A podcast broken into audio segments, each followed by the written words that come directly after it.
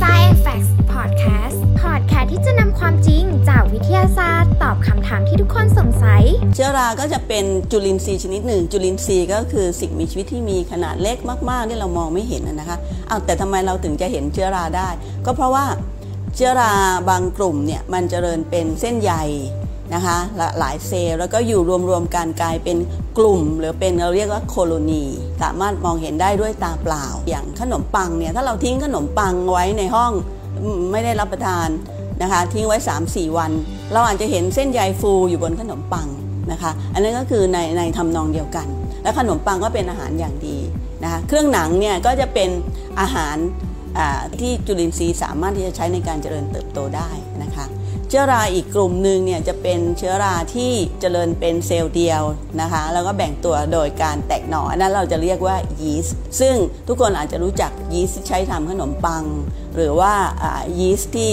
ใช้หมักไวน์หมักแอลกอฮอล์ต่างๆนะคะ อันนั้นก็จะเป็นกลุ่มเชื้อราอีกเช่นเดียวกันค่ะ ส่วนเชื้อราอีกกลุ่มหนึ่งเป็นกลุ่มที่ก่อโรคในกลุ่มของพวกโรคกลาก นะโรคกรากโรคซึ่งอันนี้เนี่ยก็จะติดต่อกันทางการสัมผัสนะทางผิวหนังได้ แต่ว่าเชื้อราที่เราเจอทั่วๆไปในในอากาศในอะไรต่างๆ เหล่านั้นเนี่ยก็จะไม่ไม่ค่อยเจอเจอเชื้อกลุ่มนี้ค่ะกรณีที่มีการปิดศูนย์การค้าต่างๆ ก็จะทำให้อากาศไม่มีการถ่ายเทนะคะแล้วก็เชื้อราก็สามารถที่จะเจริญเติบโตโดยที่ไม่มีใครไปรบกวนนะคะพอโตขึ้นมากๆเข้าก็จะ สร้างเส้นใยแล้วก็สร้างสปอร์ ซึ่งสปอร์เหล่านี้ก็สามารถที่จะถูกปล่อยออกไปในอากาศได้นะคะค่ะถ้าเป็นอย่างกรณีในในข่าวแบบนั้นเป็นเยอะมากๆแบบนั้นเนี่ยก็ต้องอาศัยมืออาชีพนะคะที่เขาจะมีเครื่องไม้เครื่องมืออุปกรณ์ที่จะป้องกันตัวเองแล้วก็ที่จะจัดการกับเชื้อได้นะคะซึ่งก็จะมีการใช้น้ำยาฆ่าเชื้อฉีดพ่นเป็นด่านเคมี กับอีกอันหนึ่งที่ที่ไป สืบค้นดูเนี่ยก็จะมีการใช้โอโซนนะจะมีเครื่องกำเนิดโอโซนซึ่องโอโซนก็สามารถจะกำจัดเชื้อได้รวดเร็วกว่าการใช้สารเคมีนะคะ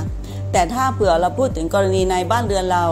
นะเล็กๆ น้อยๆเนี่ยเราก็สามารถที่จะทำเองได้นะคะ ซึ่งอันนี้เนี่ยก็กรมวิทยาศาสตร์การแพทย์กระทรวงสาธารณสุขเนี่ยเขามีคำแนะนำเอาไว้ ข้อที่หนึ่งเลยก็คือ เราจะต้อง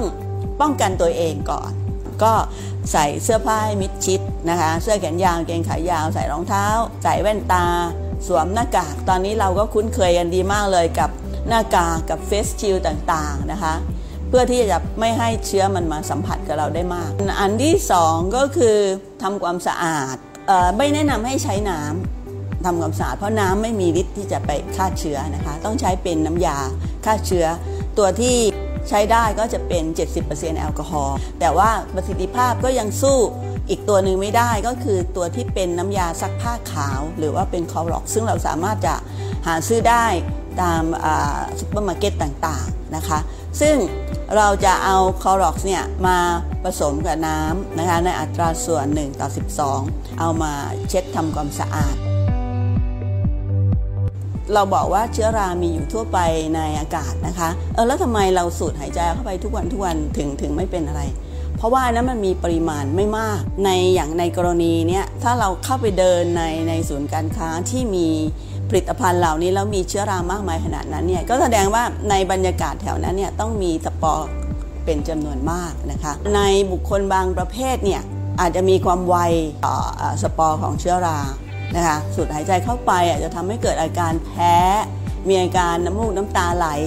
คันตานะคะไอจาม หรือถ้ามากๆก็อาจจะมีอาการหอบหืดเชื้อราก็เป็นจุลินทรีย์อย่างหนึ่งณตอนนี้เนี่ยน่าจะไม่น่ากลัวเท่ากับโควิด -19 นะคะเพราะฉะนั้นถ้าเราเกิดใช้มาตรการเดียวกันนะคะล้างมือบ่อยๆนะคะใส่แมสทุกครั้งที่ออกไปไหนหรือว่ามีมีระยะห่างอะไรต่างๆอะไรเนี้ยก็ก็ก็ช่วยได้ค่ะ